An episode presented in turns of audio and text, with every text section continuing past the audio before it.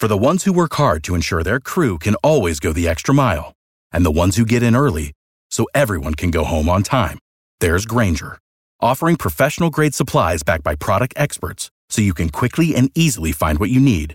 Plus, you can count on access to a committed team ready to go the extra mile for you. Call, clickgrainger.com, or just stop by. Grainger, for the ones who get it done.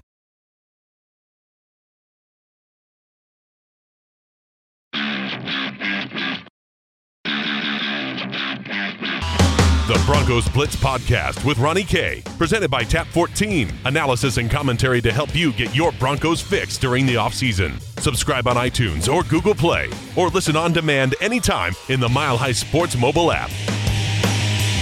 Welcome to the Broncos Blitz Podcast. My name is Ronnie Kourt. You can follow me on Twitter at Ronnie K Radio. That's at R O N N I E, the letter K, radio on Twitter. Where today on the podcast, I tell you what, you know, the, the thing with the Broncos is they've they've done an excellent job in free agency, and I want to make that very very clear. But there are still weaknesses on this team, so we're going to talk about some of those weaknesses, what holes they could shore potentially in the NFL draft. That's coming up. But first, our friends over there at Tap 14, 1920 Blake Street, just a hop, skip, and a jump away from Coors Field. 70 Colorado beers on tap, 100 Colorado distilled spirits. Chef Andrea Varela and that locally sourced rotating seasonally fare is just tremendous. So go on over there, Tap 14 in the rooftop Spell out the word 14 for me. Tap14.com. That's tap14.com.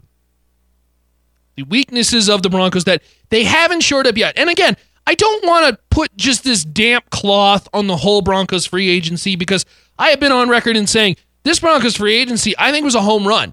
Bryce Callahan, Kareem Jackson, and then Ja'Wuan James. Look, you overpaid a little bit for Ja'Wuan James, but if you got your franchise right tackle, I'm fine with that.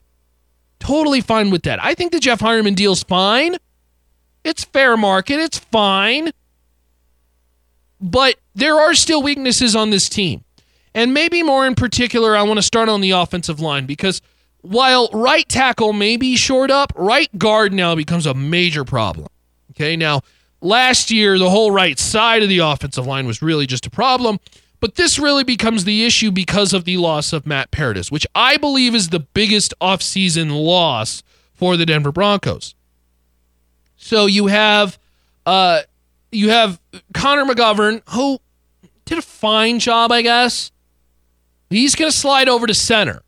Now I'm not worried about McGovern at center taking over Matt Paradis. I'm worried about this situation at right guard in which now you have to have, okay, Sam Jones, Elijah Wilkinson. I think Wilkinson kind of pans out more as a tackle than anything. Maybe this gives Sam Jones the upper hand, but certainly two guys that the Broncos I think like a lot, and particularly in Elijah Wilkinson. I know talking with them last year at spring or uh, uh, training camp, they like him a lot. But there's a lot of inexperience there, and that's the problem. Is that this may bleed over to the right tackle position because I, I would hate to see this situation of okay, Ja'Wuan James's position is now affected because you got this this gap blitz coming from the inside, and then they're going to do this this maybe this this uh, roundabout situation over on the right side, over on the right tackle, and and try to attack from both angles. You know, so I, I think you're you're probably seeing the running back line up on the right side maybe a little bit more to help kind of chip for Joe Flacco. But this is this is a weakness. Make no mistake. The hope is that Garrett Bolles is competent at the left tackle position. That's the hope. I think he's capable of that. You're not going to see Pro Bowl play out of him, but I think he's competent. That's that's that's fair enough for Denver. I still think Ron Leary's a quality left guard. We'll see what he comes back from injury. And certainly this offensive line, though, would like to see a piece or two maybe added in the NFL draft. Or maybe it's that free agent guy who's looking for one more year, come back on a cheap deal. I'm okay with that. I think there is still somewhat of an issue, though, on defense, and, and maybe in particular that defensive line. Now, they're going to get a lot of guys back, but I don't know if this is a defensive line that it, it feels like a lot of it is just kind of holding your head above water. Like Shelby Harris is a solid player. Derek Wolfe, a solid player. Domata Peko, man. That that defensive line, I believe it was prior to 2017. was just a sieve in the run game. Just an absolute sieve.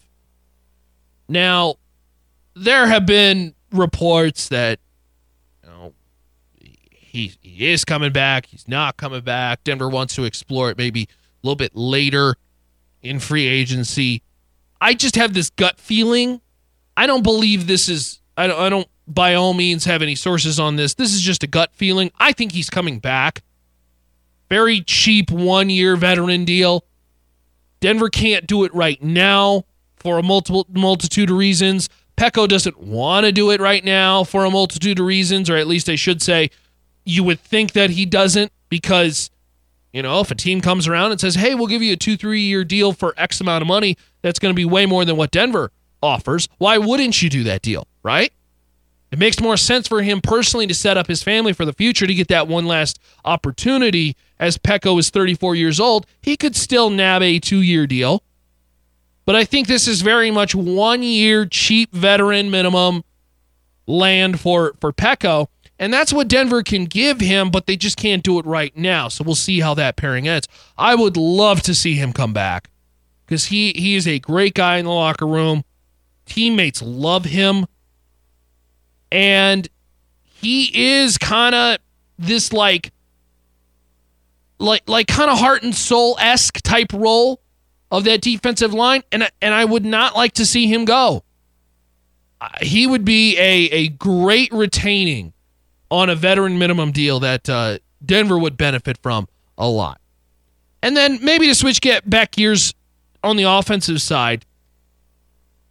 And and I know a lot of individuals have been talking about tight end at the number 10 overall pick. I just don't think he should be doing that.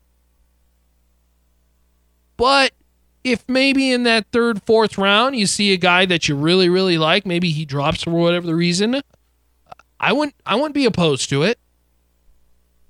We'll see what they I think this is the year where you have to see Jeff Heuerman, Jake Butt fully healthy. Uh, period. End of story. If you don't see them fully healthy, or at least for the majority, it's time to part ways. It really is. Uh, there are flashes of potential left and right from both players, but at some point we have to go off this rule is you are only as valuable as your availability. And so far we have what, four, five years of Heuerman, two years at Jake Butt with little to no availability. How many games does Jeff Heuerman even have as a pro? It's got to be less than 30. I mean, that is just. He has 49 career receptions. He has played in 37 games. It's just like I at some point we have to say, okay, it's just 37 of the potential 64 uh 80 quick math. I'm so bad at math. Of the potential 85? It's like that's not even half, man. So it, health is the most important thing. And it's a shame because it's like it's not these guys' fault. They just happen to be in these bad situations, but at some point these guys got to be healthy. And I think Joe Flacco is a guy who utilizes those tight ends well. We saw it in Baltimore with Todd Heap, Dennis Pitta. I mean, if he has that quality tight end, even Ed Dickson for a little bit if he has that quality tight end, I think he can make them a player, kind of elevate that position, but they've got to be healthy. They've got to be healthy. So make no mistake, there are weaknesses on this team. And look, I, I don't want to finish up here without notating the biggest weakness, which is obviously quarterback. It's it's crazy because when you actually look at the Denver Broncos and their weaknesses from top to bottom, there aren't a ton. There are not a ton of weaknesses. But the problem is, is they're mediocre at the most important position, and that's quarterback. And that will always hold the team down. Want to thank our friends over there at Bespoke Edge. Before we get out of here, bespokeedge.com. Of course, men's custom clothier.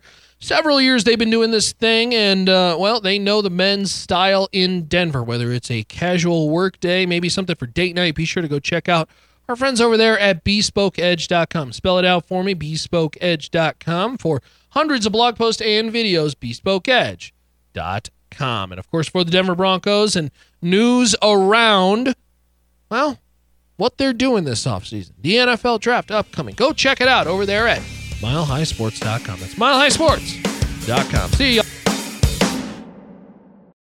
For the ones who work hard to ensure their crew can always go the extra mile, and the ones who get in early so everyone can go home on time, there's Grainger, offering professional grade supplies backed by product experts so you can quickly and easily find what you need.